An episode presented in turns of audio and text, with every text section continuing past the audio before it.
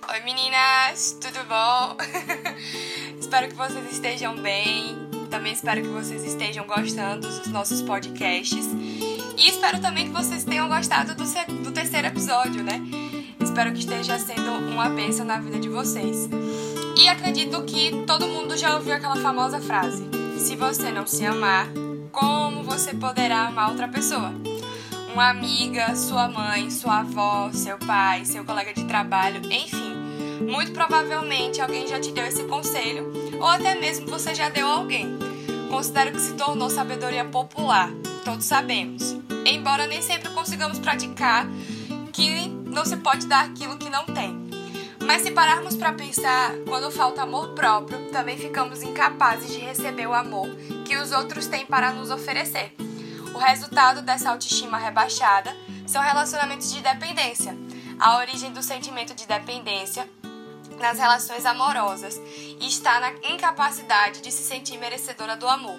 Quem aqui nunca se sentiu sem merecer o amor de alguém ou até mesmo de dar amor, né, para alguma pessoa?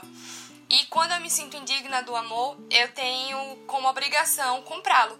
Logo faço de tudo para que meu parceiro não me abandone ou que as pessoas tenham aten minha atenção. Me anulo por completo, pois nessa relação só importará os desejos do outro. Tenho que agradá-lo a todo momento para que não me abandone. Afinal, se ele me deixar, quem é que vai me querer? Quem aqui nunca já ouviu essa frase de uma amiga ou até mesmo você não pensou?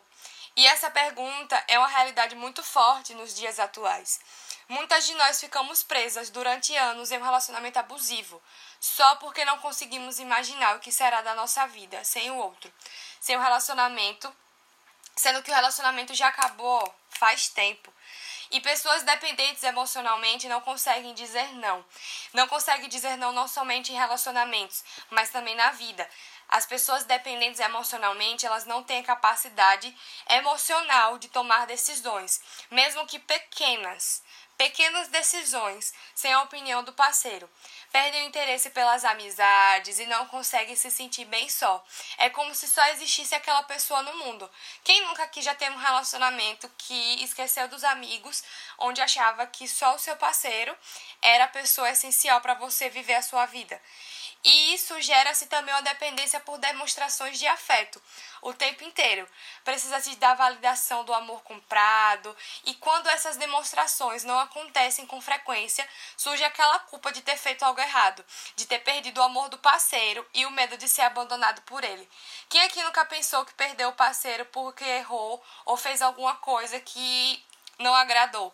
Isso é uma, uma questão de dependência emocional muito forte e isso é muito preocupante nos dias atuais porque a gente vem vendo muitas situações, muitas mulheres, muitas, muitas adolescentes passando por essas coisas. E esse problema ele é muito forte, porque a pessoa sempre vai ficar emendando um relacionamento no outro, relacionamentos muitas vezes fracassados, simplesmente porque não sabe ficar sozinha. E até porque, como é que ela vai ficar sozinha se ela nem sabe quem é mais?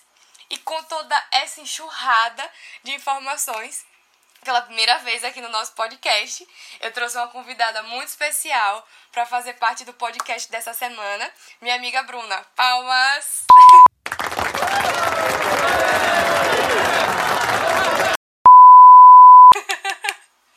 Seja bem-vinda, Bruna! Olá, Bia! Olá, meninas! Tudo bom?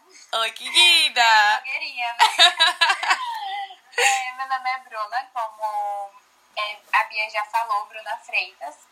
E eu e a Bia, a gente tem assim, uma história muito parecida, né, de caminhada, e ela me convidou, me deu a honra de participar desse podcast lindo, desse projeto lindo dela, e eu vou estar aqui somando junto com ela nesse episódio.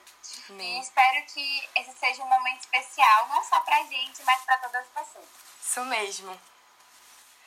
E aí, Bruna, é, eu queria que você se apresentasse, né? Você dissesse seu nome, sua idade, essas coisas. Então, meu nome é Bruna, novamente, né? tenho 19 anos, correndo para os 20, né? Agora no final desse mês de abril. No mesmo dia do meu aniversário. no mesmo dia, exatamente. Inclusive, nós fazemos aniversário no mesmo dia. Podem mandar recebidos. E... Certeza. Se quiser o endereço, eu vou passar pra Bia. Vocês mandam mensagem pra ela, ela vai passar. é, eu, eu sou líder na Sara Nossa Terra. Faço um trabalho com algumas jovens, né? Há alguns aninhos. E tem sido uma experiência muito boa de trabalhar com adolescentes e jovens. E, e durante toda essa caminhada, eu observei coisas e observei meninas passando por aquilo que eu já havia passado. E hoje eu estou aqui para poder compartilhar com vocês um pouquinho da minha experiência, do que, é, que não é muito grande assim, né? Eu tenho 60 anos. Mas tudo aquilo que Deus já ministrou no meu coração durante esse tempo, eu quero poder compartilhar junto com vocês. Né? Assim como eu faço com, com as meninas que eu discipulo e tem sido assim, momentos maravilhosos. E eu tenho certeza que esse momento também vai ser um, uma chave que vai destravar coisas incríveis dentro de vocês. Então, eu espero que é, a minha estadia aqui né, possa ser algo de Deus, de verdade, na vida de vocês. É isso. Qualquer coisa, podem me chamar, me ligar pra gente conversar, bater um papo. isso mesmo. E vamos já começar numa palavra básica, brincadeira. Mas, é. Bruna, vem cá. O que é que você acha sobre esse negócio de dependência emocional? Então, é, hoje é muito forte, principalmente com, com a, a, a forma precoce em que as mulheres elas têm se relacionado né? Isso por causa de, uma, de um convencionalismo social e cultural. Então tem sido Sim. muito fácil as mulheres confundirem dependência emocional com amor verdadeiro. Exatamente. E é muito diferente, né? O, a dependência emocional ela é um apego excessivo a outra pessoa ou a outra coisa. E ela pode se dar em qualquer relação humana. Pode se dar em um relacionamento amoroso, né? Tipo em um casal pode se dar em uma relação familiar e uma relação de amizade. Pode ser um apego excessivo a algum tipo de objeto. Tipo, sabe aqueles amuletos que as pessoas dizem que são amuletos da sorte? Mas é menos aquilo. É, e o amor verdadeiro ele é bem diferente é, disso tudo. E a gente pode observar justamente por aquilo que a palavra nos fala, né? Lá em 1 João, no capítulo 1, no versículo 4, que Deus ele nos diz que o amor verdadeiro é aquele que lança fora todo medo. Mas quando a pessoa está submersa à dependência emocional, ela vive em uma vida de medo. É tudo aquilo que Deus nos diz que é o amor verdadeiro, tudo contra aquilo que Deus nos diz que é o amor verdadeiro. Então, é... pensem comigo. Se a dependência emocional nos leva para uma atmosfera de medo, e a Bíblia nos diz que o amor verdadeiro é aquele que lança fora todo o medo. É muito fácil, nesse contexto, identificar a discrepância entre o amor verdadeiro e uma dependência emocional. Só que, para quem está nessa situação, é muito difícil, né? Poder perceber essa situação. E, e por que, que eu falo que para as mulheres é muito complicado? Também, mas isso, isso fala muito mais das mulheres do que dos homens. Né? E por que, que é tão complicado para as mulheres identificarem que elas estão em um cercado, em um, como é que eu posso dizer, em um labirinto de dependência emocional? Porque, na maioria das vezes, as mulheres, quando elas estão submersas à dependência emocional, elas começam a, a viver como se elas necessitassem de alguém para se sentirem amadas. Concorda, Bia?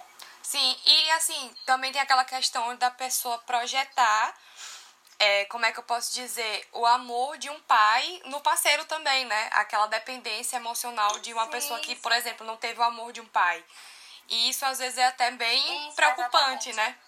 Essas projeções. Demais. É verdade. E assim, é, isso acontece.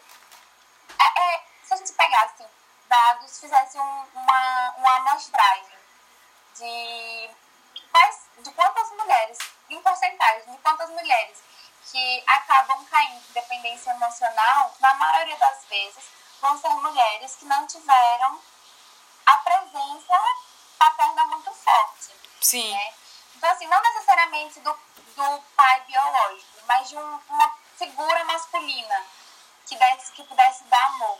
Isso. Sabe? Ah, pode ser um avô, um pai, às vezes um padrasto. E, e a maioria das mulheres estão nesse cenário. E elas acabam projetando em um namorado, em até em um ficante, né? Que acontece muito.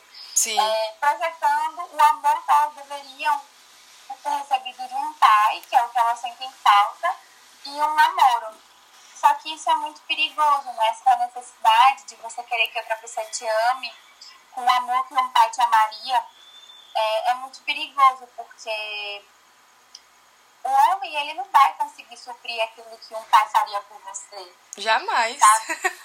É, é, pois é, a Bíblia nos diz que a Bíblia nos diz que o esposo ele deve amar a sua esposa como Cristo amou a igreja. Justamente. Então a gente vê que essa é uma condição de amor muito forte. Só que nesse caso que a gente está falando é sobre um namoro. É sobre um relacionamento que nem chegou a ser um namoro que você teve, por exemplo. As, fica, as É, famosas ficadas, é né? Isso, sobre as ficadas da vida, sobre é, aqueles relacionamentos mal resolvidos, sabe? Sobre tudo isso.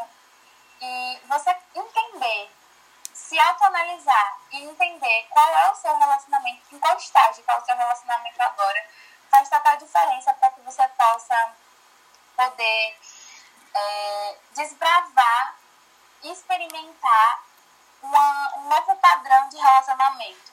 Não um padrão que você vê na sua família. Não um padrão que você vê nos seus amigos.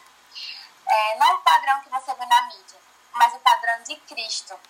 Isso. que é um relacionamento. É, e na verdade, esse padrão de relacionamento vai de você destravar, né? Tem muitas pessoas que usam Sim. aquela desculpa, é, minha mãe não foi feliz num casamento, então eu também não vou ser, eu preciso sofrer, porque minha mãe também sofreu. Não, é aquela questão de, da quebra, né? De, como a gente chama, de quebra da genética, aquelas coisas todas. Sim. Então, não é porque, por exemplo, você sofreu um relacionamento que eu sou obrigada a sofrer também. E quando a gente fala é, relacionamento, não é só é, namoro, é relacionamento também com pessoas, né? Imagine uma pessoa com dependência emocional indo fazer uma entrevista de emprego, por exemplo vai ser absurdo, porque ela não, não consegue é, fazer as coisas sem ter aquela necessidade de chamar atenção para si. Então ela vai ser a que vai mais arrumada, a que vai querer sempre estar falando mais bonito. Tipo, isso não é errado. Mas até onde vai a sua questão, a sua necessidade de querer chamar atenção por ter essa dependência, né, emocional. E dependência emocional, eu, eu assim, eu acredito que ela atrapalha muito as questões da nossa vida em si. Porque a gente fica sempre naquela coisa, será que a pessoa me ama? Será que fulano de tal é realmente meu amigo? Vixe, eu não tô sentindo verdade. E às vezes são coisas totalmente criadas na sua cabeça. Que, tipo assim, só você que, Uhum, que real. vê. E é muito absurdo Quantas isso. vezes, quantas vezes várias garotas não, não trocaram uma roupa confortável por uma roupa que mal te deixava respirar, só porque a roupa que mal te deixava respirar ia fazer as pessoas te elogiarem mais. Ai, fazia absurdo isso, menina, na, na adolescência. Botava as calças mais apertadas pra ir pra escola. Então, então, quantas vezes a gente deixou de usar uma rasteirinha super confortável pra usar um salto? A gente deixou daquele salto ia deixar as nossas pernas mais longas, mais torneadas, ou seja lá o quê? E você chamar a atenção de outras pessoas, não necessariamente homens, às vezes até das nossas amigas. Sim, meu joelho hoje chora. é dependência. Meu, meu joelho hoje chora, minha filha. Porque quando eu era adolescente, era cada salto alto que eu botava nas festas de 15 anos. E essa questão também de se amostrar pras amigas, é, essa dependência, né, de você ser sempre a melhor, você tem que fazer tudo é melhor, você tem que ser a mais bonita. Tipo, eu tive uma amiga na adolescência que ela era assim. é, se você mostrasse, você tava vestida para você, você tava bem. Mas, tipo assim, pra sociedade, você tava com uma roupa não tão. Não tão sociável. Não, não é aquela roupa bonita. E aí, quando a pessoa perguntava pra ela se a roupa tava bonita, ela dizia: Não, amiga, você tá linda. Porque ela tinha necessidade de ser a mais bonita, sabe? Da, da turma. E isso era muito ruim porque ela meio que prejudicou a vida de muitas garotas que andavam com ela, que não tinha uma identidade, que não tinha uma autoestima muito boa, sabe? Sim, com certeza. Eu também passei por algo, assim, mais ou menos parecido quando eu era muito nova, assim, lá para os meus 7, 8 anos, e eu lembro disso até hoje, porque foi algo que me marcou muito. Marca? E eu tinha uma, eu tinha uma amiga, né, na escola, que éramos um grupo, na verdade, né? E tudo que alguém falava, essa menina, ela sempre tinha que é, diminuir ou falar que ela tinha algo melhor. Tipo, por exemplo, você, compra, você comprou o iPhone 4. Ela dizia que ela já tinha 5, que ele já fazia holograma, que não Eu já tive essa amiga. Sabe? Se você falava que ia pro show do RBD, ela dizia que ia no camarote, que ia tirar foto e que não sei Sim. Tipo, pra, pra, É tipo assim, aquela amiga que você. É aquela amiga que você quebra o braço e ela tem que quebrar o braço e as duas pernas pra poder ser o centro da atenção. É, é meio isso. E a gente. por aí mesmo. E a gente, quando é adolescente. Eu com isso, porque A gente, quando é adolescente, sofre muito com isso. Muito, muito. E assim, eu sofri muito com isso porque na época eu não entendia, né, o que estava sendo gerado ali em mim, mas com o tempo, com os anos que foram passando, aquilo foi, foi criado um impacto tão grande dentro de mim que eu começava a, a não conseguir mais expressar e compartilhar as minhas vitórias com as minhas amigas. Tipo, eu começava a achar que todas elas iam querer diminuir as minhas vitórias, por mais pequenas que fossem, sabe? É tão legal você ter alguém para você poder compartilhar suas pequenas vitórias e até as grandes, sabe? Sim. E eu comecei a não, não conseguir mais compartilhar esse tipo de coisa. Acaba Até se fechando. Eu fui destravando isso dentro de mim, né? Sim. E eu consegui é, romper isso. Mas, poxa, quantas vezes a gente é, até mesmo enganando outras pessoas, porque as pessoas acham que, que nós confiamos nelas, mas na verdade nós não conseguimos confiar, porque algo nos feriu lá atrás. E dessa mesma forma acontece em relacionamentos amorosos. Sim. É, quem aqui nunca teve aquele primeiro amor de infância que quebrou seu coração? Ai, Quem Jesus. nunca? Quem nunca? E- Quem nunca chorou ouvindo qual era. Meu Deus, quem era? Ai, esqueci agora. Ai, acho que era. Na minha época era Kelly Key, que tinha aquelas músicas bem melancólicas. Não tinha ninguém pra chorar, mas a gente chorava. Idealizava. Também, né? É, KLB também, né? Ah. KLB, quem nunca teve pôster no quarto? e Não, acaba. Se quiser, aos meus 12 anos, com a minha primeira decepção amorosa, eu escutei a seguinte frase. Sério, eu escutei a seguinte frase. Um amor se cura com outro. Ixi, Aquilo entrou na minha cabeça de um jeito, de um jeito, Bia, de um jeito que você não sabe. Que eu comecei a achar que todas as vezes que eu terminasse um relacionamento, eu tinha que engatar em outro. Sim, isso é uma realidade que muitas meninas acreditam, né? Sim, muitas, muitas, muitas, assim. Às vezes nem expressam uma frase. Só vivem, sabe? Só vivem isso. Sim. E, e é uma, uma, uma cultura mesmo, pessoal. É cultural. Das, das mulheres que muitas vezes acaba estragando um futuro tão lindo que, que havia sido reservado por Deus. Mas é algo tão lindo, algo tão especial que, a, que as mulheres acabam perdendo porque acreditam nisso, sabe? Sim, e, e assim, é aquela. Quem nunca ouviu, né, de uma amiga? Aquela frase: mais vale dois passarinhos na mão do que. É dois passarinhos na mão do que um voando. Então, assim, eu tenho amigas que. Assim, na, amigas que eu ainda tenho, né, de, que não são cristãs, que assim, é, conversam com vários e vários meninos e é sofrendo por um, aí amanhã tá sofrendo por outro. E assim, eu não sei por que elas estão sofrendo, porque cada dia é um diferente.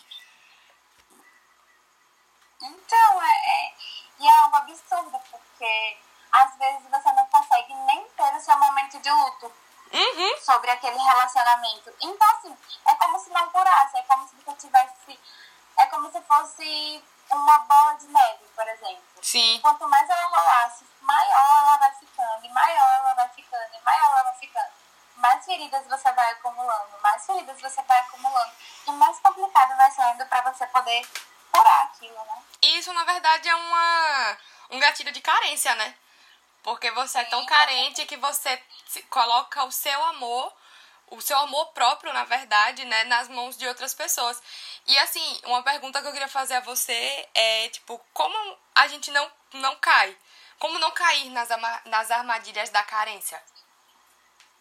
Bom, é, a carência, eu acredito assim, né, que a carência, ela é totalmente o oposto da interesa, que é aquilo que, que a gente deveria ter se a gente tivesse esse entendimento desde novinha.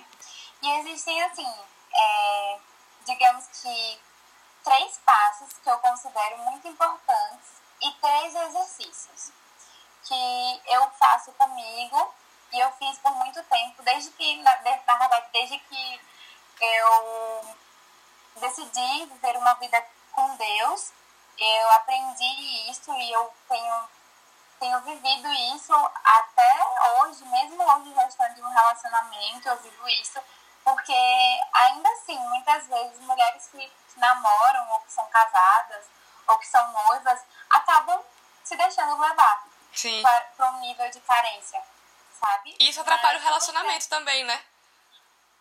Não entendi. Isso também é essa questão da carência, quando você tá se relacionando com alguém, isso atrapalha o relacionamento. Sim, e atrapalha muito. Muito, muito mesmo. Você acaba colocando uma expectativa no outro, né? É, Sim. Só que eu falo sobre isso já já.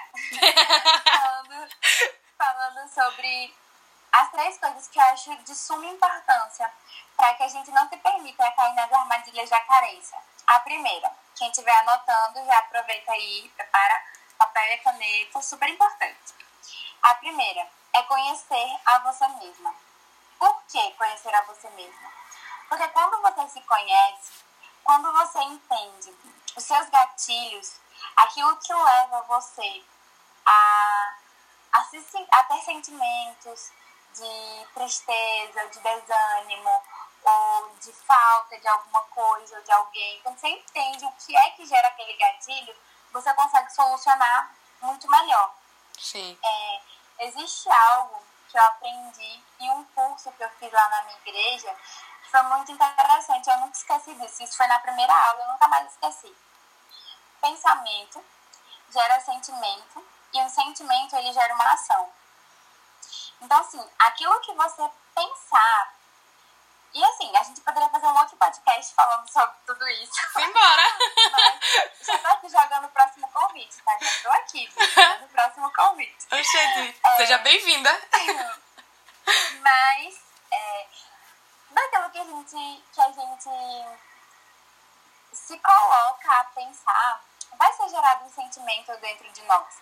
Então, se você passa a, a ficar pensando nos seus antigos relacionamentos, naquilo que não deu certo, no que, que você deveria ter feito para ter dado certo, naquilo que é, você viveu com aquela pessoa que hoje você já nem tem mais, ou que hoje já até tá com outra pessoa, você vai sim acabar tendo um sentimento de carência, de falta, de saudade, de tudo isso.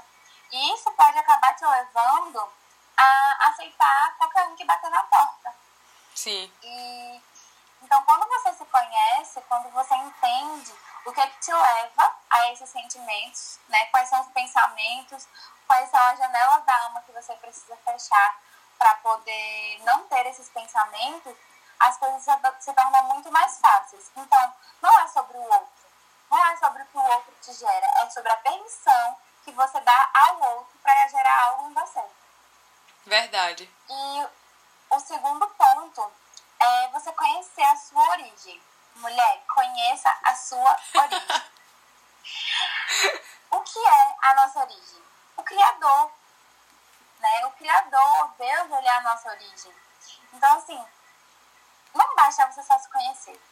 Você precisa saber de onde você veio e para onde você vai.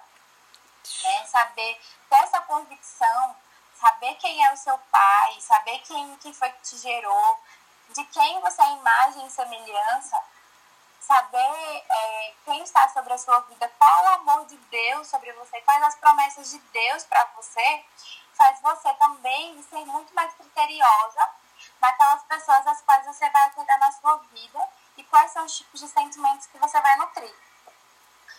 Concorda comigo, Bia? O que, é que você Tô acha? concordando. Tô até bebendo água aqui, que as informações estão demais. então, assim, é isso.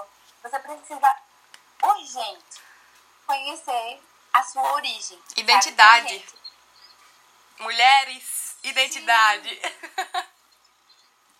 Identidade, exatamente. Quando você conhece a sua origem, você tem uma identidade, você descobre qual é a sua identidade e você começa a viver a partir daquela identidade. Qual é a identidade, Bruna? Identidade de filha. Filha.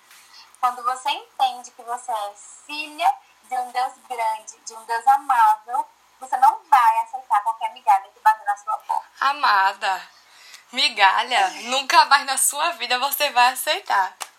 Ah, mas Não. Bia e Bruna, eu tô há tanto tempo sozinha, é, tá tendo essa pandemia, o povo tá dizendo que Jesus vai voltar. Amada, tu é filha de um Deus grande. Você acha que o seu pai que prometeu que você ia se casar, ia deixar você casar com um embuste?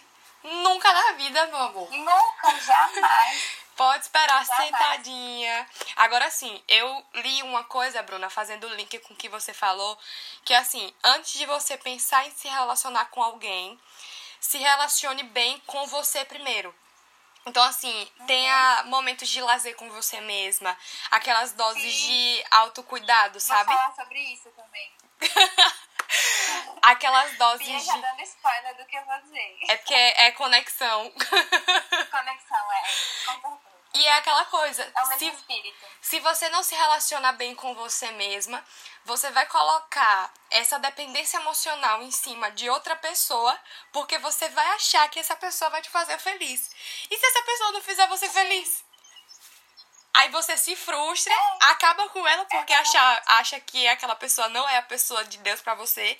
Aí emenda com outro relacionamento, acaba defraudando várias pessoas e se defraudando também. E isso é muito, muito, muito preocupante. É se a gente fosse parar pra falar tudo, ia ser uma pregação aqui de uma hora. Real. Real, real. Não, e além disso, né, tem um terceiro ponto.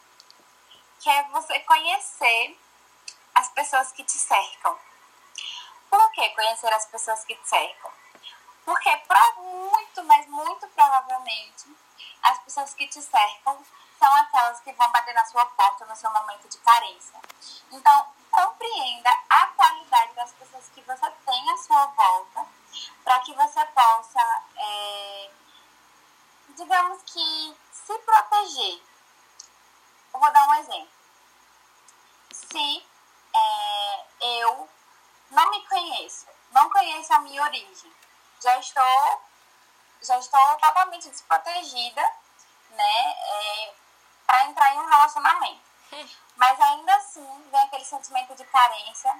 E aí todos os meus amigos, todos os meus amigos, são aqueles que dão PT em festa. E eu quero um namorado que ame a Deus e que queira ficar em casa, que seja aquele sossegado. Como é que eu vou arrumar esse namorado que ama a Deus e que seja sossegado se todos os meus amigos estão dando PT em festa? Jamais. Então, assim, é algo, é algo que é impossível, nem Einstein explica. não tem como, não tem como. Não tem tem. como você querer uma coisa que você tá no lugar errado, que você tá se envolvendo no lugar errado. É. Quer dizer a você, se você quer um namorado, um, um futuro esposo, que vive dando preto em festa, beleza. Mas não foi isso que você procura pra você, comece a ver as qualidades das pessoas que estão à sua volta. Sim. Comece a analisar isso e isso vai fazer total diferença para que, porque não vai ser qualquer pessoa que vai dar em cima de você. Não vai ser qualquer pessoa que vai se aproveitar de você. Não vai ser qualquer pessoa que vai utilizar é, de um momento seu de abertura, um momento seu de fragilidade, para poder é, usufruir daquilo para um benefício próprio. Eu digo a você, é, por experiência própria. Né? Claro que existem aquelas exceções que eu não posso negar, Sim. mas é, eu digo a você, é muito, é muito mais confortável você ter pessoas à sua volta. Eu falo isso em todos os sentidos. Pessoas à sua volta que te olhem, antes de te olhar como amiga, antes de te olhar como namorada, antes de te olhar como o futuro alguma coisa, como filha, como qualquer coisa. É que essa pessoa te olhe como filha de Deus, sabe? Antes dessa pessoa olhar o relacionamento que ela tem com você, ela vai olhar o propósito que Deus tem sobre a sua vida. É muito diferente a forma com que ela, com que ela vai se tratar. Verdade. Muito, muito diferente. Ela já vai olhar para você de uma forma totalmente diferente, né? Sim, e é aquela cuidado com o que faz. E é aquela coisa, é sempre escolher guardar o seu coração em Deus e descansar também em Deus, porque eu acho que Com quando certeza. você entra em um ambiente de descanso, é aí que as coisas acontecem. Porque, por exemplo, eu tenho várias amigas do meio cristão que muitas vezes a gente já foi para conferências, já fomos para eventos cristãos, onde elas iam, tipo assim, iam com o propósito de buscar a Deus, mas também iam com o propósito de verem e de serem vistas por um por um tipo futuro pretendente. Mas quando você vai pra algo tipo despretensiosa de encontrar uma pessoa, meu amor, você vai encontrar até numa lata de lixo, porque quando você descansa, lata de lixo assim, se entenda, não é que a pessoa é um lixo, mas em lugares, eu quis fazer uma analogia de lugares improváveis. Tipo assim, quando você resolve descansar, até numa virada de rua que você entra, você vai encontrar o seu pretendente. Mas se você tá naquela, naquela coisa de tipo, eu vou pra Sara, digamos assim, que não é a minha igreja, sou de outra, com o intuito de encontrar alguém, eu não vou encontrar. É verdade. E assim, eu sou um, um, um exemplo vivo, vivíssimo disso, sabe? Quando eu decidi descansar em Deus foi quando tudo fluiu e fluiu de uma forma que se eu fosse pro lado de cá, ia ser, se eu fosse pro lado de lá, ia ser, se eu fosse pra frente, ia ser, se eu fosse pra trás, ia ser. Então, assim, eu já tava, eu já tava tão bem em Deus, tão bem em Deus, que eu não queria alguém pra me completar sabe? É, Deus me deu alguém pra me fazer transbordar. Então, assim, e o que, foi que eu fiz? queria dar um pra poder-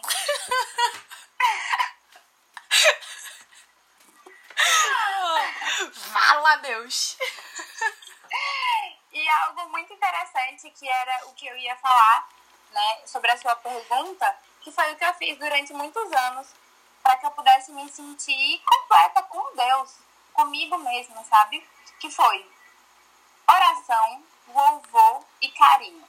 Como assim, oração, louvor e carinho? Oração, nossa, eu orei muito, muito, pedindo para Deus forças todos os dias, para que eu não deixasse que para que ele não deixasse que qualquer pessoa me atraísse, sabe?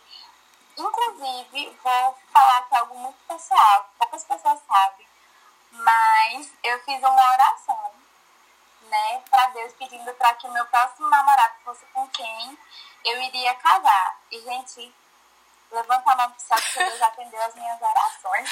Eu acho que eu vou fazer essa pra sair do vale do encalhamento. Deus é fiel, igreja. Deus é fiel, igreja. Ensina aí, amiga, a oração. Então, assim, eu orei muito, sabe? Pra guardar, pedindo pra Deus guardar meu coração nele.